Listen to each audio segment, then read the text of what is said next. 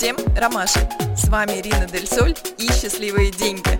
Подкаст о психологии денег, как привести в порядок ваши мысли и финансы. С нами сегодня Николай Хоменко, технарь-предприниматель в сфере инфобизнеса. Николай, привет. Привет.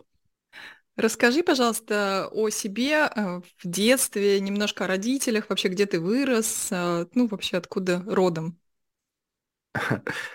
А, я родился в городе Харькове, рос до школы я в Херсонской области, такой хлопчик с нашего села, будем так говорить. Куры, утки и так дальше, это была неотъемлемая часть моей жизни. Борьба с огородом, точнее, с причиной туда ходить и так дальше. Так, э, учился в Харькове, ну, школу пошел в университете. Потом, а, ну, если чуть дальше заканчивать сферу там, роста обучения, учился на магистратуре во Франции, в прекрасном городе Лионе.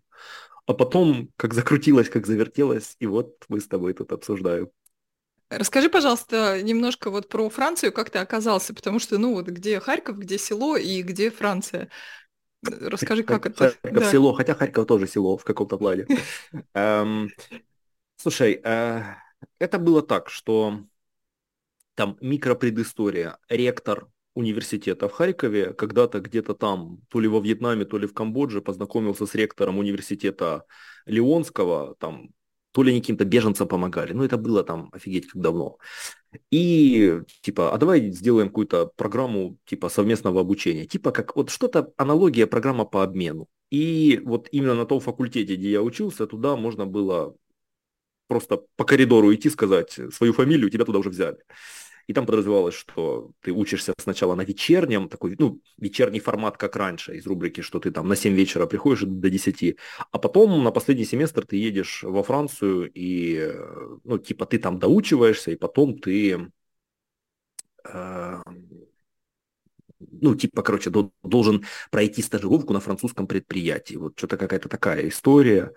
А мотивы, как бы это банально, иронично не звучило, но у меня никогда не было таких амбиций. Мотивы были из рубрики «Девочка, с которой тогда встречался», она, ну, ну не то что бредила этой программой, но она прям целенаправленно э, как бы учила, учила французский.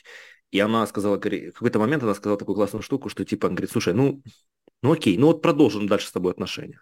А потом я уеду во Францию, и то. Я говорю, так я поступлю, вообще не вопрос. Он говорит, нельзя. Я учу уже французский несколько лет, это так сложно, а там собеседование через там какое-то короткое время. Ну, это так, если коротко, то... И я пришел, сказал там, hello, my name is Николай, I would like to э, там, go to France. Ну, это какие-то такие истории. И, в общем-то, вот так, так сказать, начался, наверное, самый интересный период моей жизни.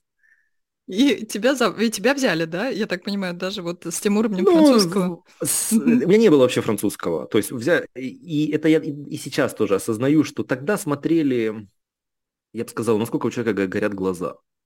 Вот это было ключевым. А язык это такое. Ну, то есть это было второстепенным. Угу. А, расскажи, пожалуйста, немножко о своем бизнесе сейчас. Чем ты занимаешься, что у тебя за деятельность? Ох, ну вот конкретно, когда мы записываем, наверное, на этот день, я, ну, у меня часто с этим сложности, как э, вот я в шутку говорю, что расскажите, чем вы занимаетесь. Давайте я расскажу, чем я не занимаюсь, это будет проще.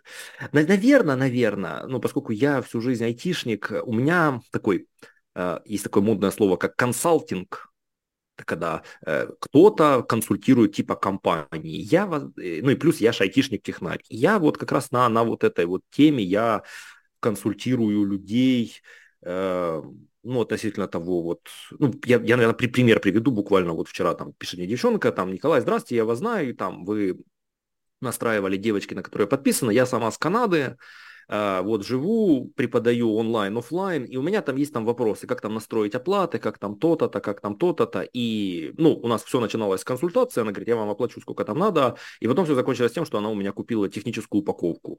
Что это значит? Это, ну, прийти, нужно настроить платеж, нужно там поженить между собой какие-то системы, нужно объяснить человеку, чтобы он мог сам это пользоваться, там, настроить, чтобы можно было онлайн покупать и так дальше. Ну, за исключением того, что я, наверное, я не пишу больше код. Я, ну, я всю жизнь программист, я во Франции работал несколько программистов, я отказался от этого, я больше не пишу код, э, ну, то есть в крайних случаях, если надо, мы это делегируем, но так по факту в реалиях, вот когда мы записываем подкаст 2023 года, я думаю, дальше уже такое обилие сервисов и прочего, что позволяет, ну, то есть тут, тут важен скорее подход. И, наверное, за это мне платят люди деньги, за, за, за мой подход и за навык решения проблем, я так сказал. В технической именно сфере. А, смотри, Коль, я все время думаю, ну, в в мире очень большое количество технических специалистов, технарей, как ты их называешь, да, э, но не все почему-то становятся такими успешными, как ты, э, и не все выстраивают, ну, вот эту систему предпринимательства, систему бизнеса, систему консультирования, как ты говоришь, потому что я же понимаю, что у тебя, ну, ты очень хорошо получаешь, и ты получаешь, не работая на какую-то одну компанию, а у тебя, ну, большая сфера, то есть много компаний, с которыми ты сотрудничаешь, правильно? Ну да, это, ну, я скажу, компании реже, это, это, это люди, скорее всего. То есть это люди там, либо с микрокомандами и так дальше. Ну и вопрос в чем, почему... Э, вопрос, да, вот э, интересно, почему у, у обычных технарей, которые работают на какие-то компании, у них там зарплаты, и они вот сидят на своем окладе, у них какой-то там, может быть, небольшой или а, большой оклад, если они там где-то в э, США, например, работают, да, в Силиконовой долине, или э, вот так, и есть такие, как ты, предприниматели, которые ну, находят этих людей и продолжают находить этих людей, понимаешь? И выстраивают саму систему таким образом, э, что становятся очень успешными. Насколько я знаю, что у тебя достаточно высокий ценник. Как ты находишь этих людей? Как, как ты вообще стал? Как ты вообще выстроил эту систему? Ну, давай э, по пути первый вопрос, почему не... Ну, ну, с технарями обычно сложно общаться. Почему так? Ну, наверное, вот я прошел весь этот путь, могу сказать, а зачем? Вот есть человек, ну, например, даже вот возьмем мое прошлое во Франции. У меня зарплата была там 3000 евро. Это не прям космические деньги, но этого было достаточно. И, в принципе, у меня многие, с кем я учился, до сих пор работают, ну, пусть у них зарплата 3-4 тысячи, э, там, ну, 5. Вопрос, зачем? То есть, э, по факту, э, когда ты начинаешь общаться с людьми, э, возникают сложности, нужно выстраивать коммуникативные навыки. Нужно спрашивать проблемы клиента. Это везде. Вот вы занимаетесь психологией, пошивкой свитеров для собак, либо, я не знаю, там еще какие-то курсы, марафон желаний у вас. Вам нужно выяснять потребности, вам нужно общаться с людьми. Не все это любят, ну, и, и не хотят. И когда у человека зарплата там 5000 евро, а если он живет где-нибудь, ну, пусть, ну, ну во Франции 5000 евро это не прям так, что космические деньги. А если он живет где-нибудь там в Чехии, либо, например, в Варшаве, в Польше, 5000 евро это космические деньги. Тебе, ну, у тебя работа не бей лежачего. То есть чем дольше ты работаешь, тем меньше фактически, ну, ты познаешь, познаешь эту сферу. И не все готовы. Я, наверное, у меня случился какой-то такой слом в определенный момент, когда я работал во Франции, и у нас было очень много госзаказов, и там, ну, вот Франция, в отличие от, например, постсоветских стран, госзаказы это не так, что там кто-то кому-то денег занес, нет, там серьезная конкуренция, чтобы получить там, ну, там разные сайты, порталы онлайн. И мы делаем какие-то вещи, и я с каждым проектом все больше понимал, это вот то, что я делаю, никому не надо. То есть, а фактически это, ну, во Франции большие налоги. Я даже там, будучи иностранцем, я тоже платил эти налоги. У меня фактически одна зарплата в год уходила на налоги. То есть, если я там получал 3000, то есть это как 13 зарплат где-то в постсоветских странах, а вот во Франции я тогда получал 11 зарплат, потому что 12 у меня уходил полностью на налоги. И мне стало безумно обидно, что я делаю какую-то херню, которая никому не надо. То есть какие-то менеджеры проекта, которые приходят, заказчики, которые тоже ну, с госсектора. И ну, мне стало интересно, ну, а хорошо, а какие альтернативы? Что я могу делать? Работать фрилансером? Ну, тоже нет. И меня всегда манила тема инфобизнеса. Когда-то где-то году в 2012 я, наверное, прочитал книжку «Бизнес и жизнь» Андрея Парабелума. И это такая была первая крышесносная книжка в моей жизни, потому что она очень, она, она написана, потом, как я узнал, это выжимка из э, живого журнала ЖЖ Андрея Парабелума на то время. И это взорвало мой мозг относительно того, что, ну, может быть по-другому. И потом я пошел учиться э, к Андрею уже онлайн, и что, оказывается, там нужно выстраивать клиентами, там, решать какие-то проблемы и так дальше. Там первая моя тема была в инфобизнесе, как переехать во Францию. Я думал, это, ну, это был очень сложный опыт, я думал, это всем интересно, а потом оказалось, что это всем интересно, но никто не готов за это платить деньги. А потом мне когда говорят, а что ты еще умеешь? Я говорю, да я технарь. И мне говорят, что, слушай, да у нас у каждого первого проблема с технической частью, там, оплаты, сервисы, сайты и так дальше. И вот я как-то начал перестраиваться в эту сферу, и у меня не было такого, что надо делать деньги любой ценой, сделай декларацию и заработай миллион на следующих выходных. Нет, была история про то, что, ну, поскольку я работал на обычной работе, ну, то есть, во, плюс во Франции тебя практически не могут уволить, ну, как-то все шло, все шло чередом, и у меня было много возможностей ошибаться. То есть я попробовал такую методику, такую методику. А, перетекая потихоньку, ну, естественно, сразу первый вопрос в любой сфере, там, и у психологов, и, и у технарей, где брать клиентов. И мне, наверное, ну, то есть я, наверное, до сих пор, у меня вот на момент записи этого интервью, у меня нету какой-то такой системы, вот это есть модное слово, лидогенерация, когда какой-то там супер воронки и так дальше. А, меня всегда передавали по рукам. И своих первых клиентов я находил в, в тех тренингах, которые я проходил. А я там, ну, я, я очень много времени, я всю свою зарплату тратил на тренинги Андрея Парабелова. Потому что это было по-новому, это было интересно, там были интересные люди. И, и там я, наверное, понял одну вот эту из первых истин, что то, какой вы человек, значительно важнее, ну и ваши коммуникативные навыки, и, там, вежливость, э, аккуратность и так дальше, э, значительно важнее ваших профессиональных навыков это вот то, к чему я пришел, что человеку нужен человек. И так потихоньку и э, как бы ты там классно сказала, что ну типа ты там много зарабатываешь, э, э, ну там берешь какие-то деньги, а у меня тогда было такое логическое объяснение, что ну то есть я не могу брать там а 100 рублей, мне надо там в месяц там квартира, что-то где-то 600 евро, ну, где-то столько же нужно хотя бы на минимальный какой-то уровень, чтобы поесть. То есть я меньше тысячи евро я брать не мог вообще в принципе. И тогда это, кстати, для людей, я не знаю, почему это было логично. Типа, Николай, а что у вас, ну, я извиняюсь, но у вас там пять раз дороже. Я говорю, слушайте, ну, я, во-первых, во Франции живу, во-вторых, я как ну, мне не... я готов работать в долгую, и я был очень ориентирован на результат.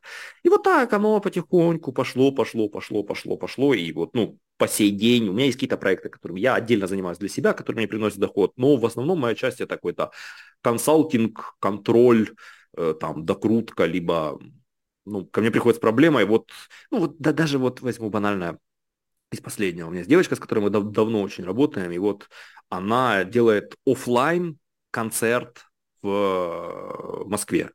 И надо разрулить вопрос с билетами, поскольку это техническая часть. Нужно продать билет, чтобы этот билет потом пришел в виде какого-то там кодика, потом, чтобы этот кодик отсканировали, потом там поуспокаивать истерики, что у кого-то оплата не проходит и так дальше. Я вот, вот, вот так этим занимаюсь. Просто, что я себя обезопасил, что Вспоминаем правило от Андрея Парабеллума. Один очень плохое число. Один источник дохода, один, там телефон, одна банковская карта и так дальше. И я, как бы, наверное, там, сейчас у меня где-то человек 6-7, но это не так, что я прям вот сижу там с 9 до, до 9 и, и так дальше. Нет, это у Билла Гейтса классная фраза есть. Я всегда на работу нанимаю ленивых людей, потому что они всегда находят способы сделать сложную работу проще. И вот я как раз вот тот самый ленивый программист, я как бы, я разберусь, закопаюсь, но я всегда упрощаю.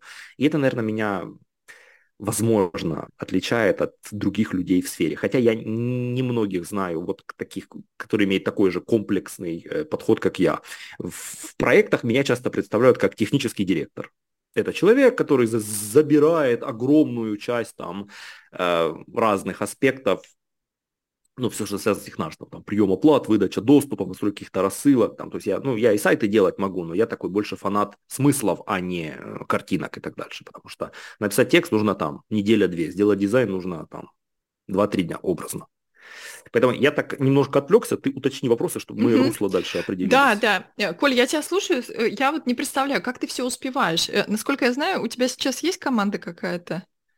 Ну, на момент записи интервью у меня команда это есть одна девочка, э, которая, ну, моя помощница по вот этим mm-hmm. вот штукам, на которую я ну, в основном я загружаю какую-то рутину, то есть я знаю какой-то процесс, как его делать. Но это нужно сидеть, нажимать кнопки, выбрать то, проверить какие-то там условия и так дальше. Я описываю ей концепцию, она там мне присылает решение. И поскольку я, так сказать, умею общаться с индейцами в кавычках, ну, то есть я знаю, как, как, как хорошо общаться с технарями, так, чтобы они выдавали ровно тот результат, который нужен.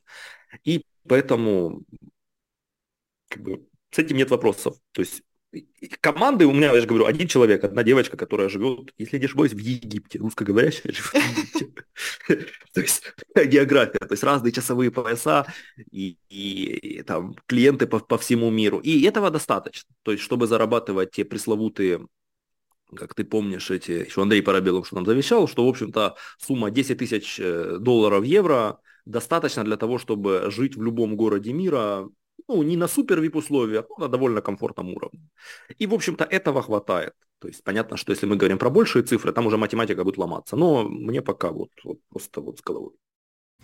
Вы слушаете подкаст Ирины Дель Соль «Счастливые деньги». Николай, а скажи, пожалуйста, есть у тебя еще какие-то вот учителя, я услышала про Андрея Парабеллума, есть еще какие-то наставники, учителя, у кого ты учишься или учился в прошлом, вот, которые э, ну, ну, буквально двигают твое мышление, да?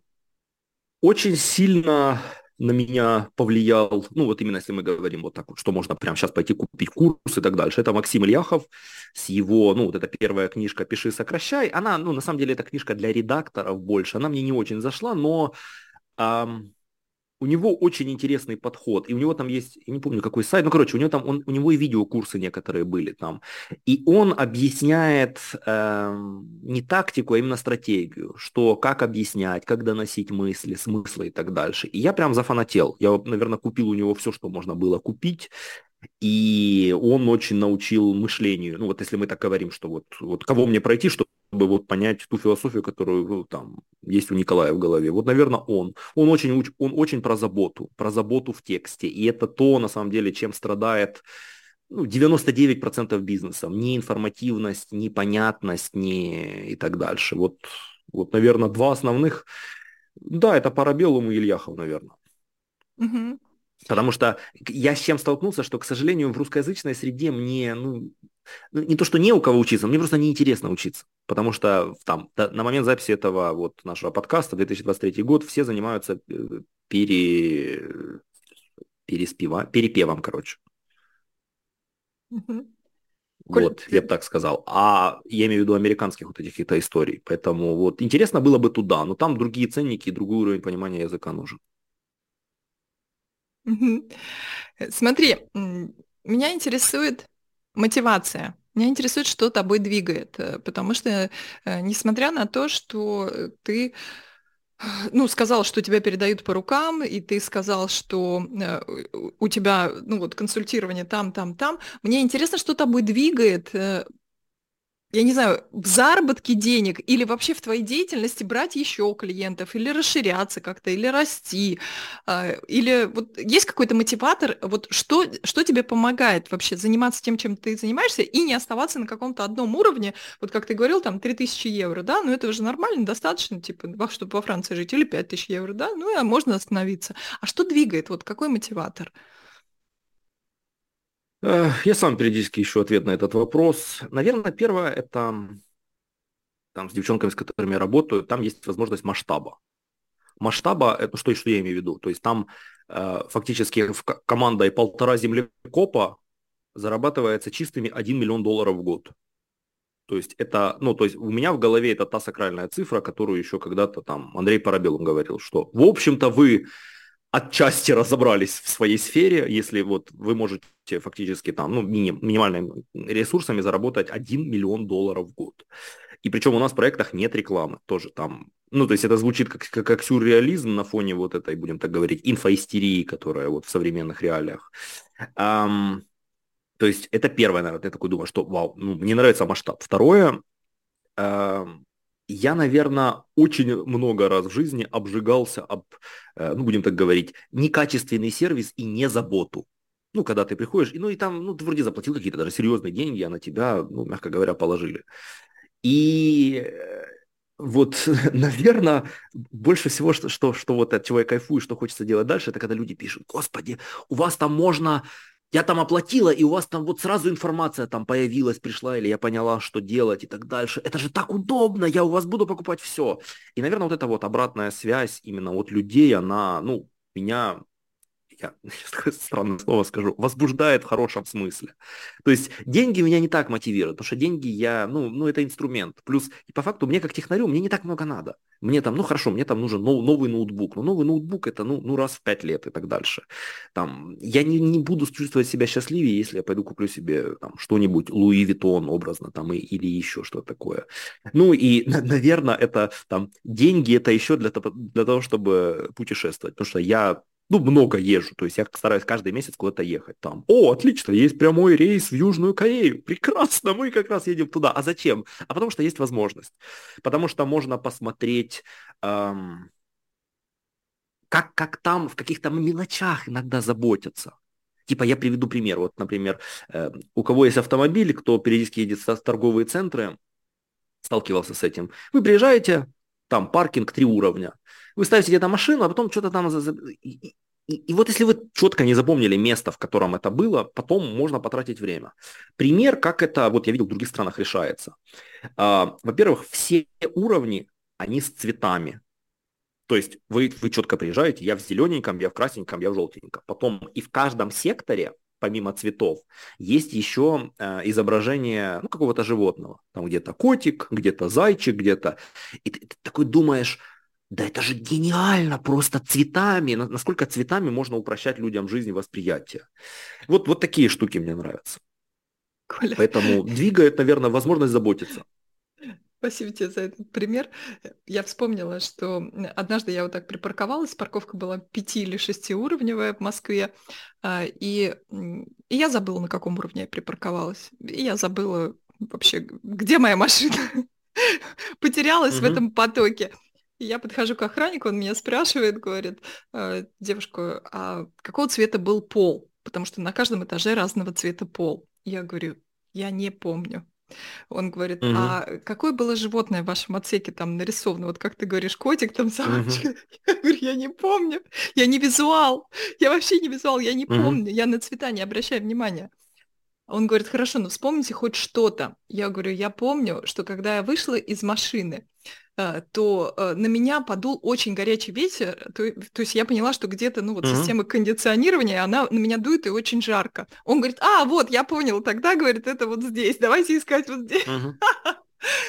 Нет, то, что ты, ты рассказал, это прикольно, и это в очередной раз показывает, что то, к чему, например, я пришел, что панацеи не существует. То есть очень, уж очень слишком, особенно в русскоязычной части мира, люди ну, безумно хотят каких-то волшебных таблеток, которые в 100% случаев. И я вот, чем больше я там занимаюсь, общаюсь, там, занимаемся там продажами, упаковкой, не работает так. То есть мы можем увеличить кратно и облегчить жизнь. Это то, что ты классно сказала, что вот, ну, там, паркинг, вот цвета, там, обезьянки, котики, но это не сто процентов. И, ну, страшная правда заключается в том, что ста процентов не существует. Это, наверное, если переходя немножко в более глубокий уровень, это, наверное, почему эм, люди, которые начинают, новички, например, там, даже вот давай, начинающий психолог, и она, например, там, пришла, там, как, прочитала твою книгу или прошла какой-то твой курс, и она все делает по твоему опыту, вот просто, вот по, по шаблону, а у нее не идет, потому что она где-нибудь э, в, в Узбекистане, в маленьком городе открыла офис на непроходной улице, например, например, грубо говоря. И, и, и, и вот, вот, вот сложно идти, когда нету того, кто подсвечивает фонариком или говорит, что, ну, типа, ты делаешь все правильно. Или я, например, хожу в спортзал, хожу, хожу, хожу, и раньше я так просто ходил, типа, по ощущениям. Потом я зашел на сайт какого-то парня, купил программу, просто программа тренировок. И у него там есть служба поддержки, служба заботы. Я говорю, слушайте, я хожу, я что-то не вижу каких-то результатов. А у вас какая цель? У меня там цель, там вообще нормально себя чувствовать. Вы продолжаете, просто не останавливайтесь, потому что это, знаете, как паровоз раскачать, нужно угля накидать.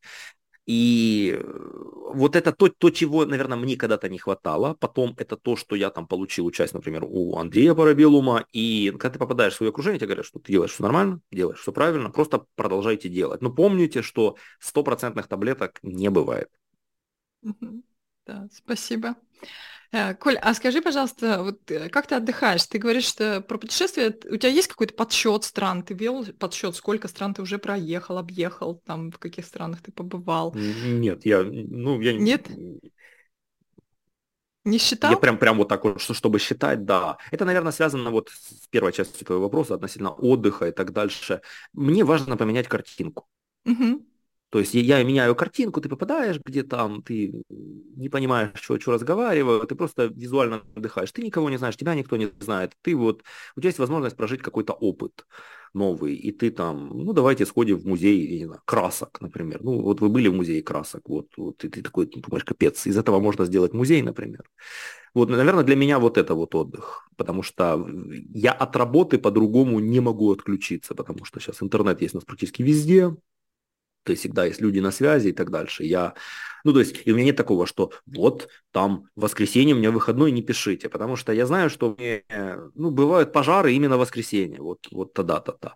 А если я так отстроюсь, то чем я буду, то есть, если бы я хотел так отстроиться, то я бы работал в офисе. Все, там, с, с, в пятницу вечером я ухожу, и все, и меня не существует. Поэтому, наверное, это там, одна из моих отличий от других технарей. Потому что, ну, я понимаю, что какие-то пожары есть и так дальше. Я с кем я долго работаю, я говорю, что ну, давайте просто там в воскресенье или в пятницу в 12 ночи не, не запускать какие-то продажи, потому что ну, потом могут быть какие-то э, какие пожары. Ну и продолжая тему вот этой передачи с рук, из рук в руки, я, ну там, например, в 2023 я перестал работать, если, ну то есть человек, который ко мне приходит, он с улицы, я, скорее всего, не возьму, потому что, ну, эм, мне его, так сказать, в точку ноль подводить в разы больше с точки зрения там энергозатрат, чем, чем денег. И поэтому Николай, а я вот, вот, знаете, вот вы все сделали, и у нас продаж нету. И мне вот кажется, что это потому, что у нас на сайте кнопки зеленые. Я вот почитала, и мне мой э, гороскоп, астролог сказала, что вот зеленый цвет сегодня в этой фазе Луны негативную энергетику принимает. Ну, понятно, что как бы ты улыбаешься, говоришь хорошо, и там доделаешь какую-то работу и больше, например, не работаешь. Потому что, ну, это прекрасно, конечно, что цвет кнопок так влияет, но люди покупают не за цвета кнопок. Угу. Вот. Хорошо, э, спасибо. Николай, скажи, вот э, ты же работал в найме, ты работал в Париже. Э, сколько лет ты работал там? Пять? Не, пять лет, ну, где-то 5-6 лет я во Франции был, в 14 я приехал, и, ну, где-то года три я отработал, да, в компании. Мгм. Года три ты отработал в компании. И потом ты ушел в свободное плавание. Вот как это уйти в свободное плавание? Как решиться на это? Потому что я понимаю, что многие люди, они работают и хотят уйти, но никак не решаться. А, О, это, это классная тема, это Да, классный вот вопрос. Я недавно его очень рассказать? прорабатывал Мгм. на, на Мгм. одном э, тренинге, я, так сказать, своим ученикам давал. Э, ну, я буду говорить через призму инфобизнеса, потому что он позволяет, ну, максим, ну, так, даже инфобизнеса, онлайн-консультирование, вот, даже если про психологов говорить, э, э, ну, если так вот очень быстрый вопрос для тех, кому нужен короткий вопрос. Ну, Николай, не тяните. А, да у меня банально, у меня начал, я от инфобизнеса начал зарабатывать больше денег, чем от зарплаты. И меня начала работа бесить просто, потому что я не понимаю, зачем я туда хожу.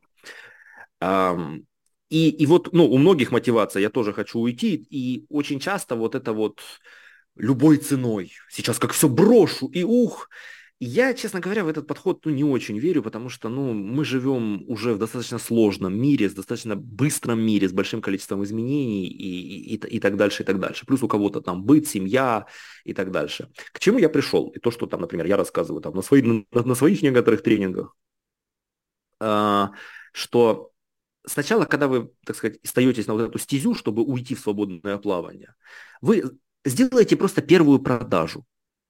Вот хотя бы одну, вот неважно, сколько вы будем мерять, чтобы площадь мерить, например, зарплата у вас 1000 евро. Вы хотя бы на 5 продайте в месяц. Это, это, это просто первое. Я помню свою первую продажу. Это mm-hmm. была какая-то из рубрики консультация женщине то ли с Самары, то ли там за какие-то там страшные 200 рублей. Меня трусило весь день. Это было самым страшным, что, что, ну, то есть у меня консалтинг стоит миллион. Угу. И это, это легче, чем вот, вот, вот тогда было. А что, что страшного это, там было в тот момент? Вот, ну, странно, а что подумают обо мне? Вот, а, а вдруг вот. человеку не понравится? А вдруг, а вдруг мне зададут вопрос, на который я не смогу ответить? А и я продолжил с этим железным правилом, что любой ценой, если тебе, как в школе, вот, если тебя спрашивают, значит, ты обязан ответить. Типа, Николай, а как заработать миллион, ничего не делая? И я такой, а как же я отвечу? У меня нет плана. Это сейчас я могу сказать, никак. А, мне говорили, что вы хороший специалист, а вы еще и манипулятор, прощайте. Ну, типа вот такая история. Поэтому заработать в любые первые деньги, вот любые вообще просто там, вот одну тысячную зарплаты, пусть вам заплатят там, я не знаю, рубль, 1 евро, 1 доллар, 1 цент. А потом постепенно, окей, я, я понял, поняла механику. Заработать 5-10%. Потом, за, потом за, заработать там, ну и, естественно, продолжать эту тему. Потом следующая точка это 50%. И критическая точка, я заметил, случается у людей, когда они зарабатывают из рубрики за день 50, например, 50-70% своей зарплаты. Потому что тогда вопрос в голове, э, так, стоп, это у меня такое во Франции как раз было. Uh-huh. У меня зарплата 3000 евро, я что-то там продал какие-то консультации, там настройку чего-то из рубрики там за полторы. И, и, и, ну, из рубрики я там в понедельник продал, а в пятницу все, я уже, ну, то есть мы уже, все, клиент говорит, господи, это, это прекрасно, вы решили все мои проблемы. И я такой, так, стоп. А если я справляюсь с этим за неделю, а что мне делать все остальное время? А на работе мы там, так сказать, воду варили в, основ, в, основ, в основном, ну, то есть больше выясняли, чем делали. И вот это вот случилось критической точкой. Плюс я во Франции делал документы, я делал себе гражданство. И когда ну, у меня эта вся история закончилась, я себе ответил на вопрос, а что меня здесь держит? Ну, то есть, ну, ну, вы просто меня бесите уже каждый день с какими своими тупыми вопросами. Ну, в смысле, я про проекты на работе, про какие-то ненужные никому не нужные вещи. И я подошел к начальнику, говорю, слушай, я там, наверное, ну, короче, мне, я хочу уволиться. А во Франции процесс увольнения, он, ну, то есть, обычно может до трех месяцев занимать.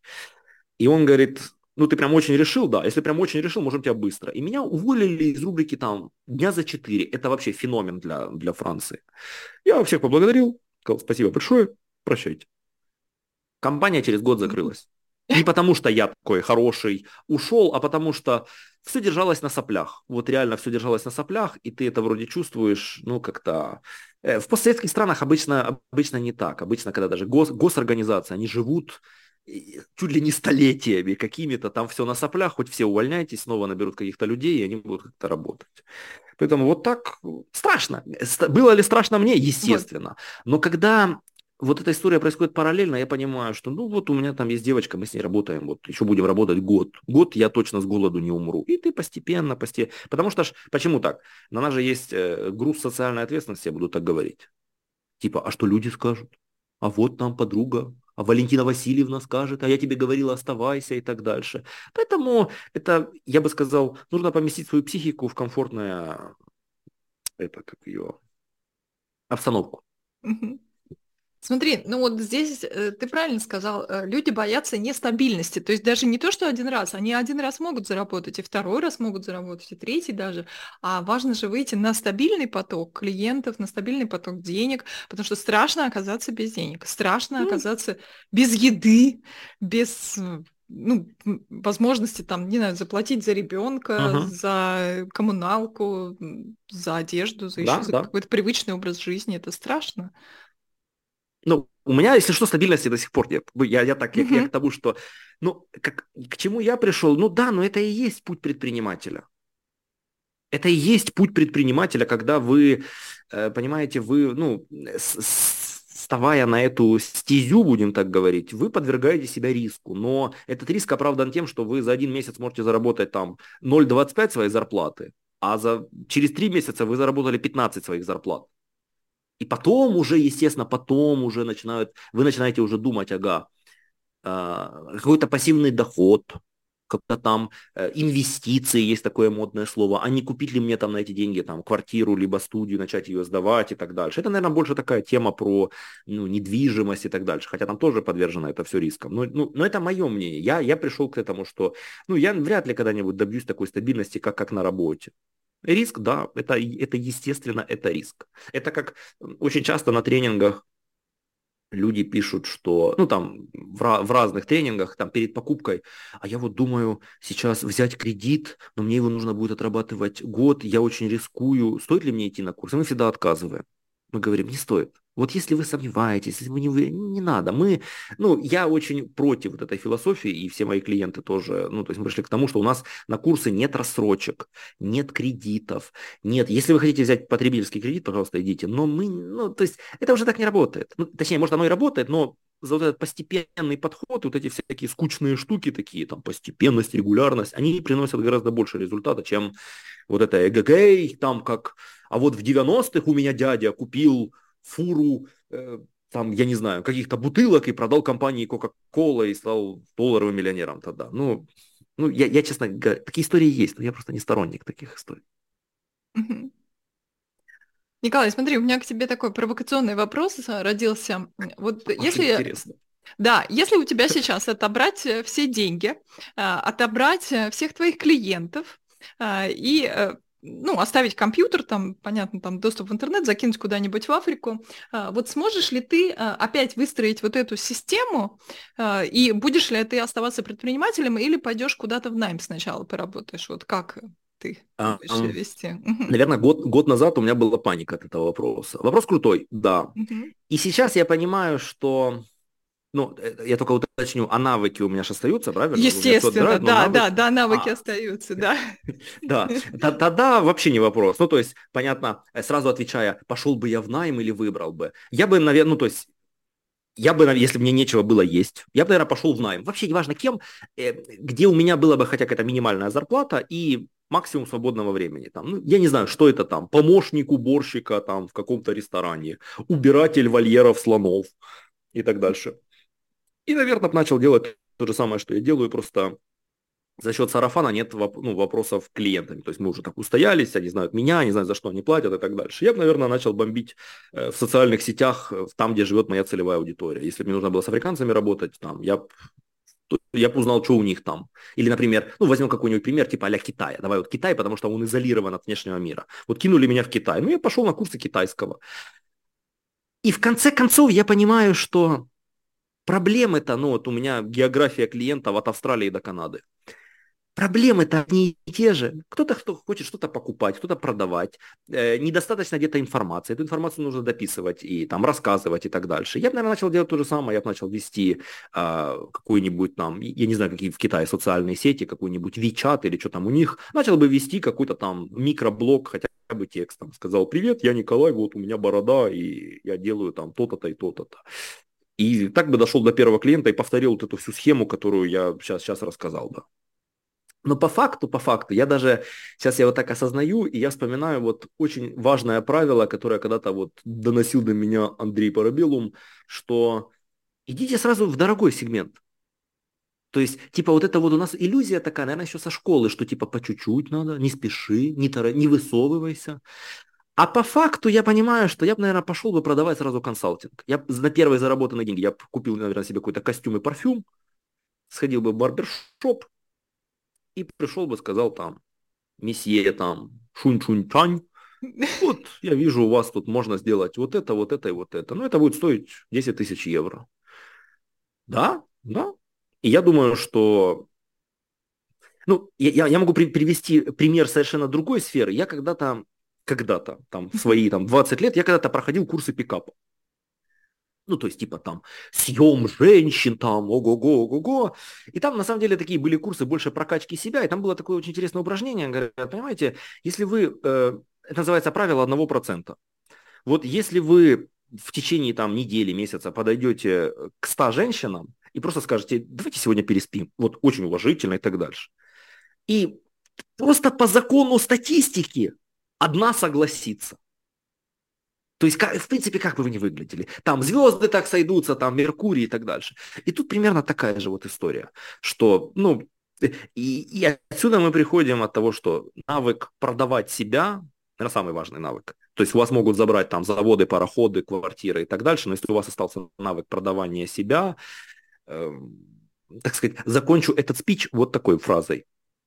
Э, если высыпать содержимое своего кошелька себе в голову, то вас невозможно будет ограбить. Марк Твен вроде бы.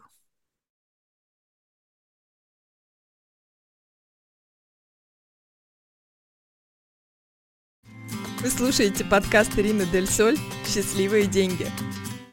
И у меня вот здесь рождается другой вопрос. А, а как ты пришел к этому? Ну, то есть вот что с тобой происходило, что происходило с твоим мышлением, а, как менялась твоя психология, мышление именно, а, что ты вот там вот так рассуждаешь, ты пошел бы в богатым, ты бы не боялся там, или, ну, возможно, даже боялся бы, потому что у тебя был такой опыт. Я не знаю, вот что с тобой такое происходило на пути, что твое мышление изменилось?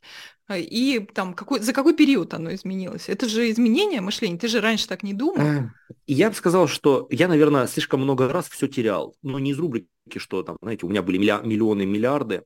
Я когда с Харькова переехал во Францию, я, я, я тогда первый раз осознал, что вот, в общем-то, весь мой предыдущий опыт, он вообще никому не нужен.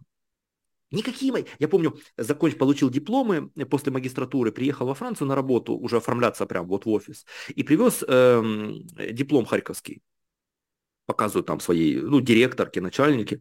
Он такая, очень хорошо, очень, ой, какой пластик красивый. Хорошо, повесишь у себя дома это красивую бумажку, а нам принеси нормальный французский диплом. А у французов диплом такая бумажка А4 там со штампиками, там, ну, на красивом это напечатано.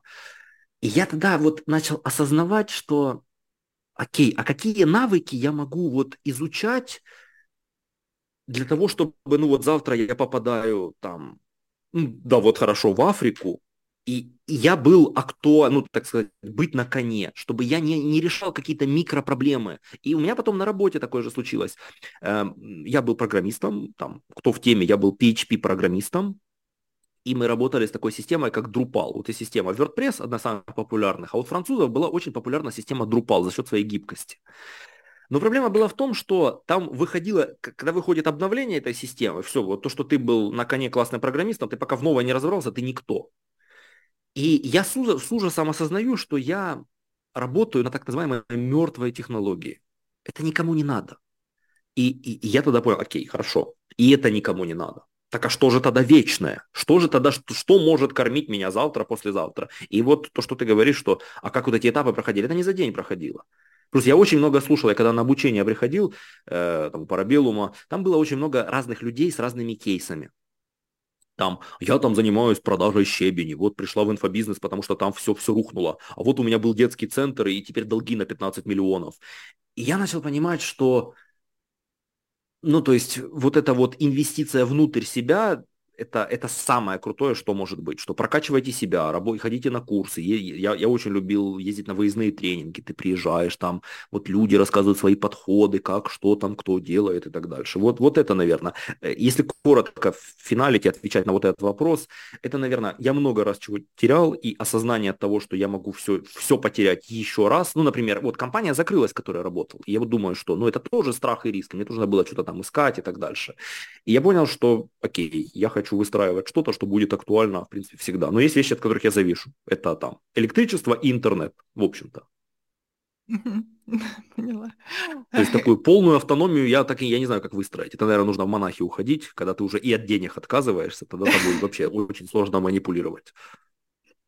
Э, э, Николай, ты э, сказал, что ты очень много терял в этой жизни. Можешь рассказать про три таких больших провала или какой-то один провал, который вот ты помнишь, и как ты выходил из него, вот из этой ситуации? Да, это не, не то, что там... Я помню, у меня такой один из... Не то, что там бизнесов было. Я не помню, как, какие это года, может, 2000 десятый, что-то восьмой, что-то такое. И тогда у меня был такой микробизнес, короче, я в университете, мне начали выдавать стипендию. Это было из рубрики 100 долларов на то время. Ну, у меня были, в принципе, деньги, я дома жил, я не в общежитии жил, и, в принципе, 100 долларов, я думаю, так, нужно инвестировать куда-то. И помню, тогда была популярная тема, короче, были сайты, можно было зарегистрироваться, создать что-то типа свой интернет-магазин одежды. Э, почему ее будут покупать? Потому что там можно было на одежду типа выбирать разные принты. Например, там выходит какой-то фильм, там, не знаю, Звездные войны, например. Ну, и где ты в постсоветских странах купишь нормальную футболку с Звездными войнами. А вот, типа, э, ты создаешь этот свой сайт, ты его где-то там э, делаешь так называемый промоушен, люди покупают, и тебе там какие-то комиссионные отчисления.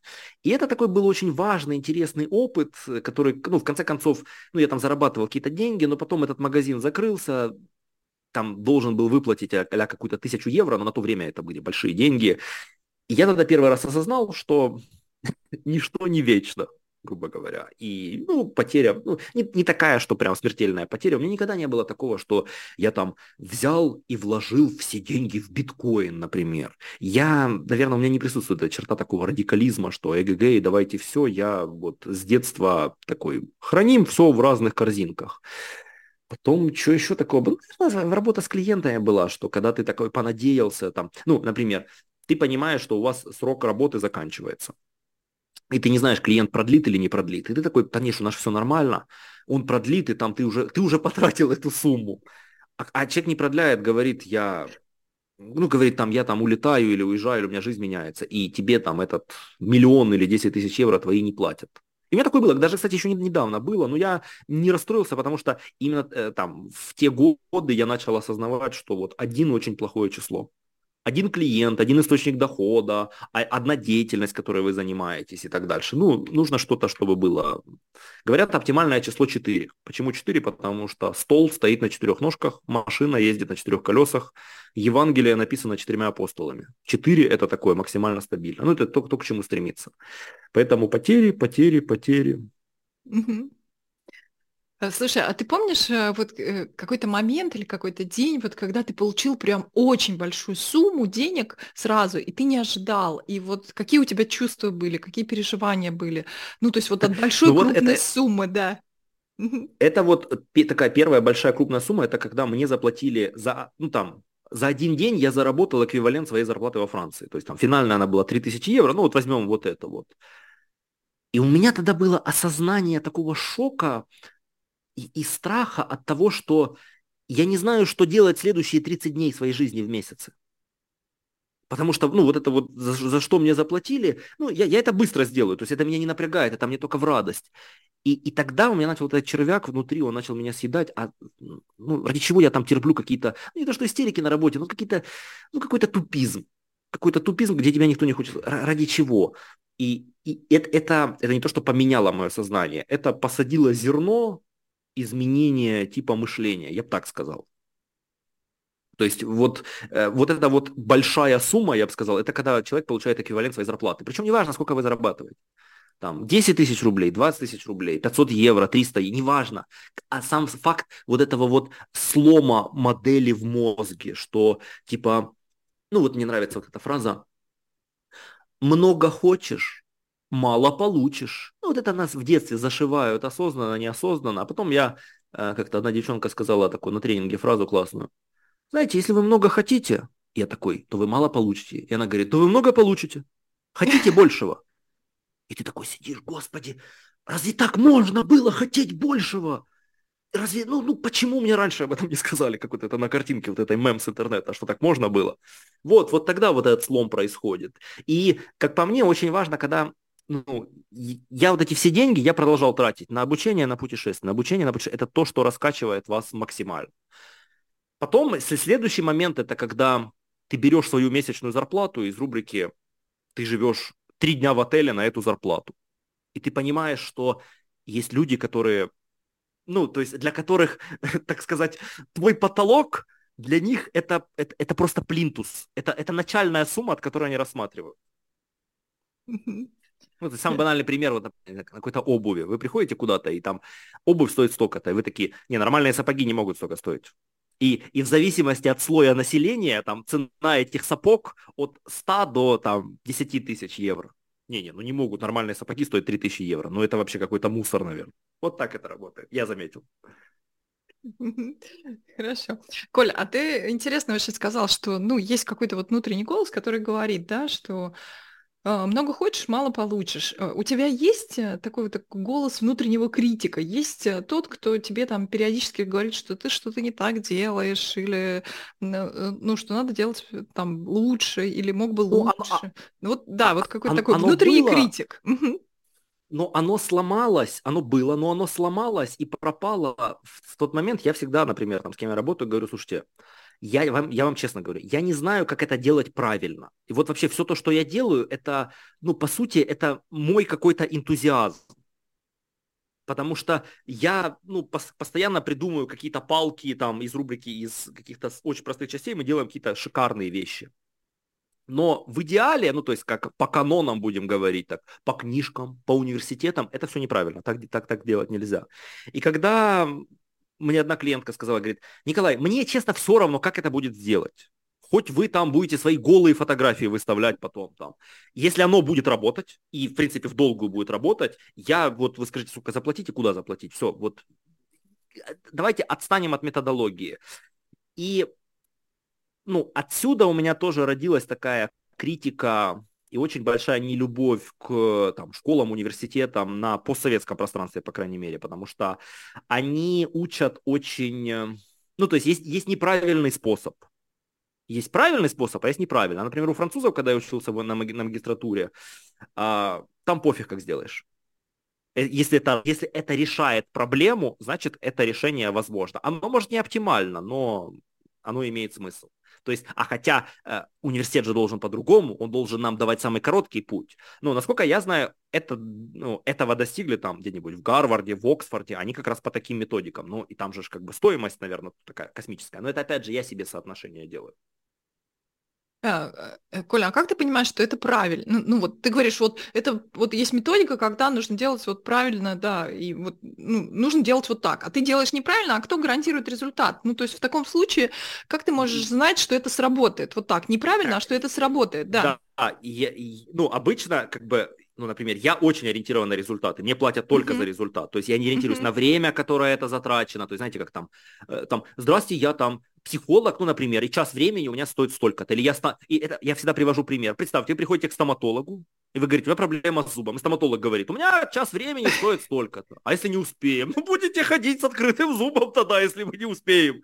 Вот, ну, я показываю, что эта модель, она очень, ну, то есть мы платим ориентированный за, за, за результат.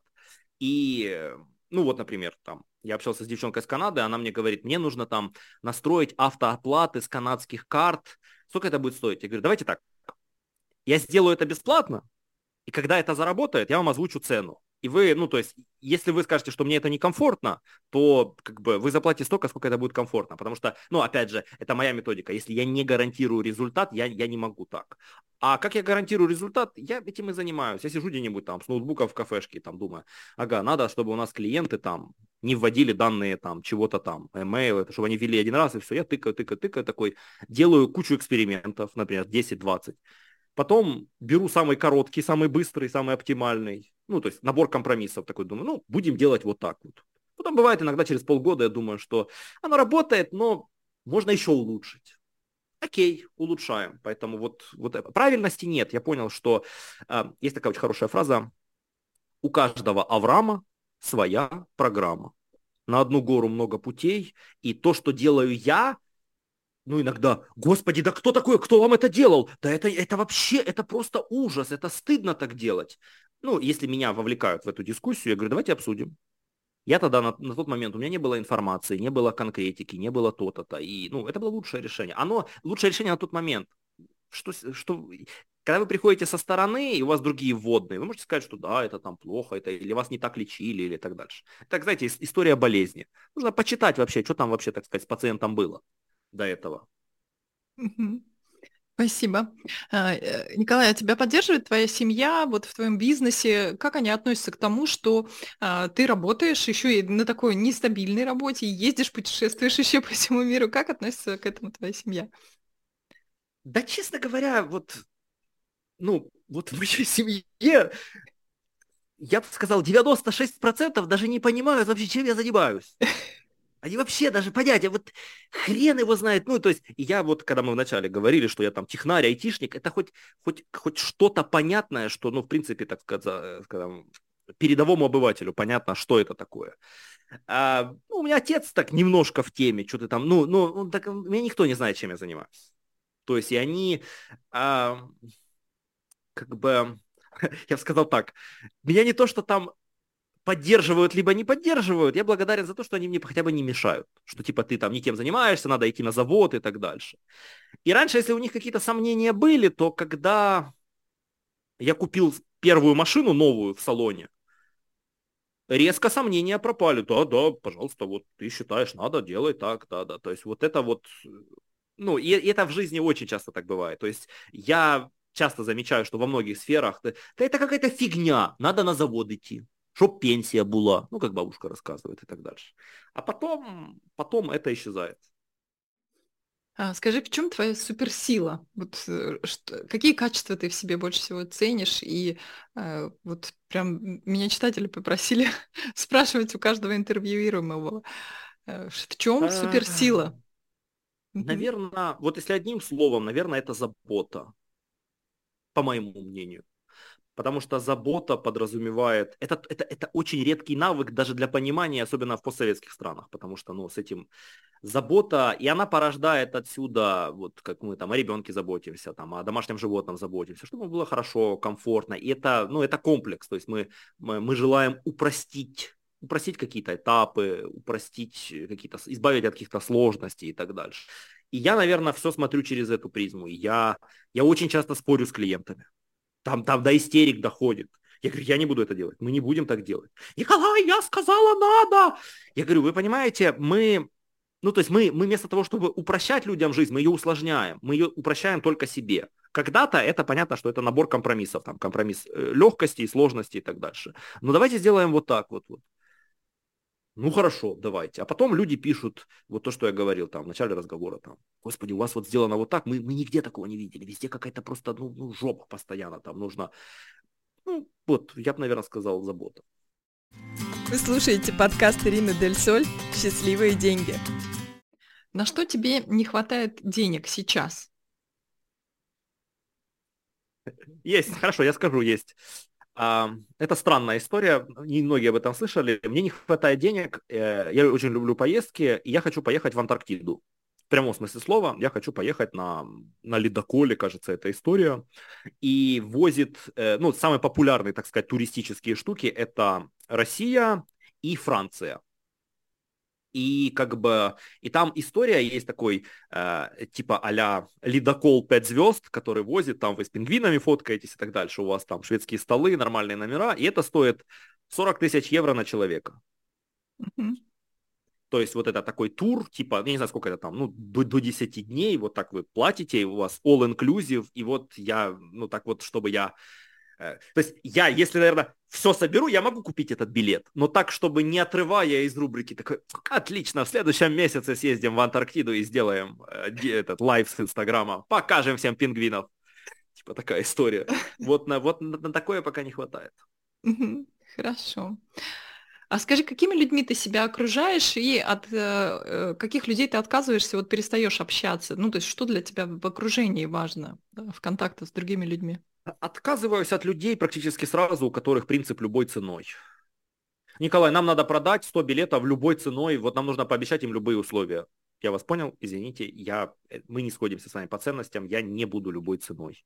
Ну, то есть это ну, ну мне противоречит. А людьми окружаем, для которых, для которых цена вот эта самая забота, которые понимают, что да, которые испытывали на себе эти сложности и понимают, что это не мое какое-то самодурство, а ну, действительно желание, это редкий навык, говорят.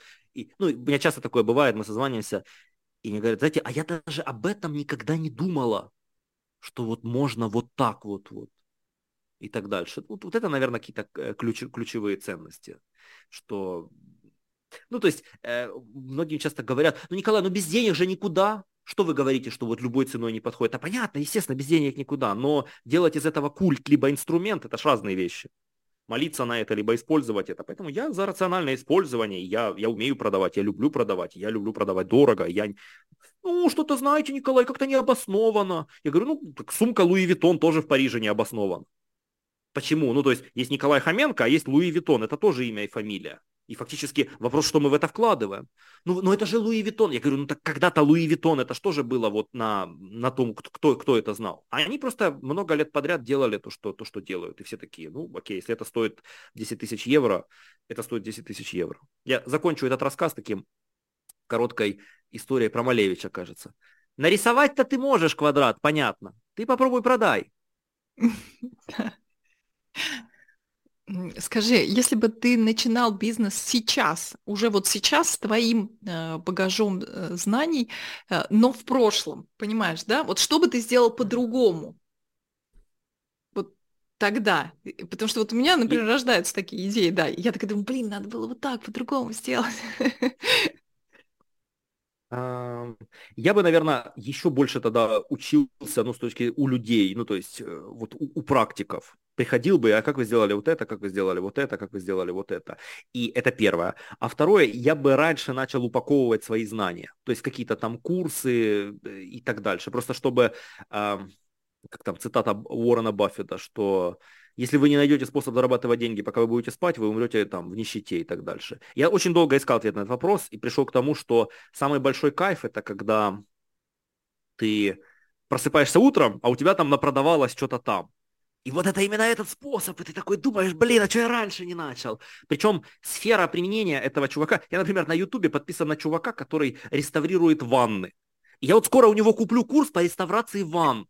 Не потому, что мне нужна реставрация ванны, а потому что, ну, он просто показывает, как это делает. Я такой думаю, блин, ну это, это гениально просто. А чувак где-то в Питере просто там, я реставрирую ванны, у меня это стоит там 5000 рублей и так дальше. Вот приходите на курс за 5000 рублей, то есть чувак спит, и, и там Николай, сидя где-нибудь там в Варшаве, в Париже, в Лондоне, может оплатить курс и просто посмотреть. И это, это, ну, то есть то, чего мы недооцениваем. Вы даже не представляете, вот какое количество людей, которые покупают и не смотрят, покупают и не приходят. Но не оплачен, это не выставленный счет не может быть оплачен. Поэтому я бы чаще выставлял счета. Вот и купите то-то, и купите то-то, и купите то-то. Понятно. А скажи, есть какой-то навык, которому ты хотел бы научиться раньше, а, ну, то есть еще раньше, чем вот ты обладаешь этим навыком сейчас, а понимаешь, да, то есть ты такой думаешь, блин, надо было там Ну, наверное, да, вот выучить. это так комплексно, это, uh-huh. это копирайтинг, но uh-huh. так я сказал, в современных реалиях это так размазано, ну, то есть копирайтинг это э, навык написания понятных и продающих текстов, понятных конкретной ситуации, контексте и так дальше. То есть и вы когда начинаете изучать, как, как это пишется, то есть что ага, ага, просто в копирайтинге очень можно много заботы. Ага, человеку может быть непонятно, нужно расписать выгоды, нужно расписать то-то. то И вы когда погружаетесь в этот мир, только ну, есть проблема, что я купил книжку «Пиши, сокращай», я не хочу быть редактором. Нет, это, это про другую историю, это про другое, как описывать, чтобы было понятно. Вот, вот этого вот ну, я вот пройдя вот этот путь, я понимаю, что это один из самых полезных навыков, вот, который, который только он учит структурировать мысли, выражать мысли, он учит заботиться, доносить и так далее. Это прям мега круто. А, скажи, как ты относишься к деньгам? Я говорил уже, как, как к инструменту. А давай еще другой вопрос на эту же тему. Если бы твои деньги могли говорить, что бы они сказали о тебе? сказали мне. Спасибо, что не сакрализируешь.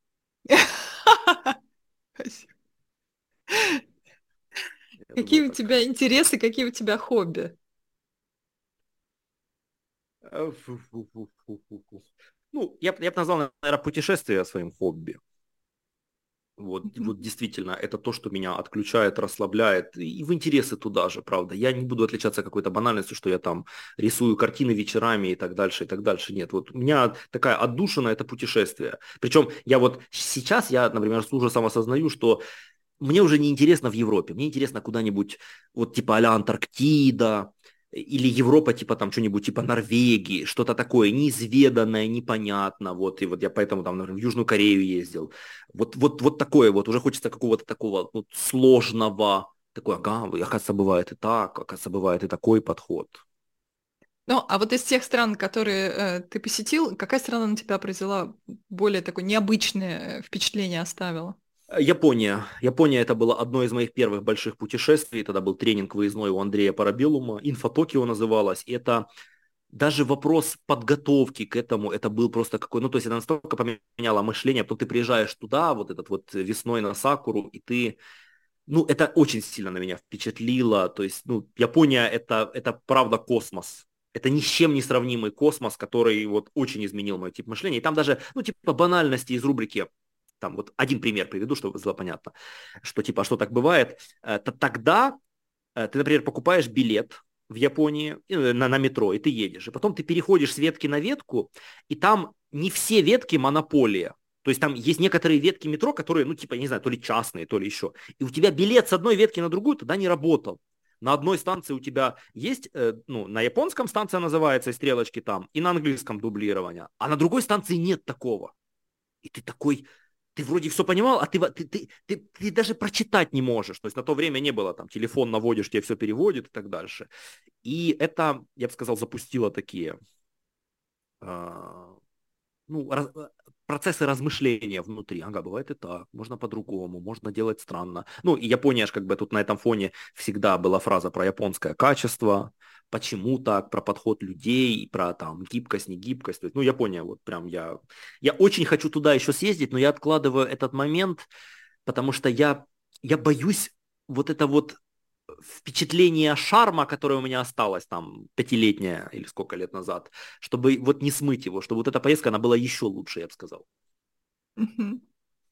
А, хорошо. И скажи, пожалуйста, такой вопрос.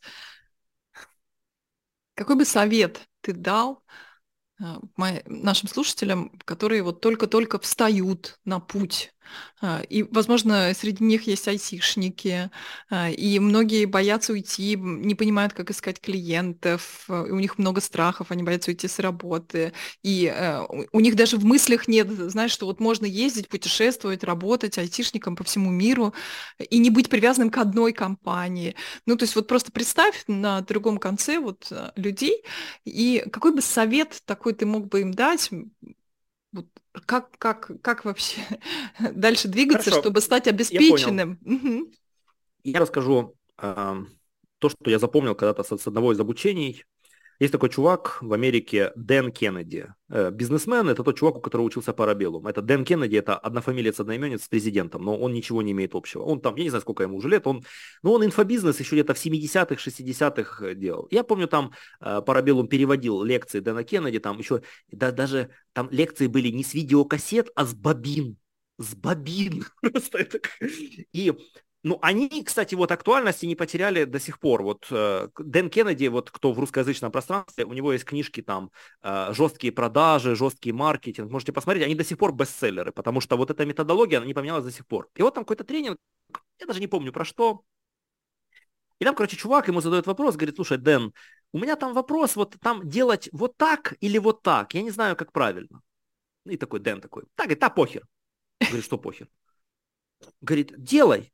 Говорит, так я не знаю, как понять. Понятно, что делать. Как, как делать?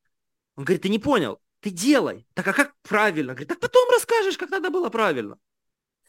И это то, э, ну, это то, за что я, ну, не то, что там проклинаю школу, но за то, что, то, что очень ломало в нас, во мне, по крайней мере, очень сильно вот это вот, э, типа, напишите свое мнение о Пушкине. Ты пишешь, это неправильное мнение, потому что оно там не соответствует с политикой партии. Поэтому я бы посоветовал э, вот это, не бойтесь ошибаться. То есть все ключевые навыки, ну не бойтесь, что вас будет, будет кто-то ругать и так дальше. Понятно? И это, это очень сложно, когда вы в семье там рассказали, а вас не поддерживают. Найдите окружение, которое будет вас поддерживать. Плюс сейчас в современных реалиях окружение это, это телеграм-чат, в котором есть, говорят, что, блин, вложился в рекламу там 100 тысяч или 10 тысяч, и все прогорело. Говорят, а, я миллион терял. Кто-то, и, и вы поймете, что ваша проблема не проблема. Поэтому философия, ошибайтесь, не бойтесь. Вот вот это то, к чему я пришел, то, что у меня сработало. Пофиг как. Вот вы можете собрать это вот так, вы видите, что вы можете решить проблему человека вот так, ошибайтесь, так дальше. Но единственная оговорка, я не рекомендую делать all-in. Знаете такое, ставлю все на красное и так дальше. Сложно, в этом мире сейчас очень много разных там вариантов. Ну, просто хороший вариант, пример это с криптовалютой. Я вложил все в криптовалюту, все проиграл. Ну, типа там у людей истории. Но, блин, ну не надо так. Хорошо. Ошибайтесь. Спасибо. Спасибо тебе большое за твое время, за истории, за твое чувство юмора. Э, спасибо за то, что поделился своим жизненным путем и изменением мышления. Спасибо. Рад.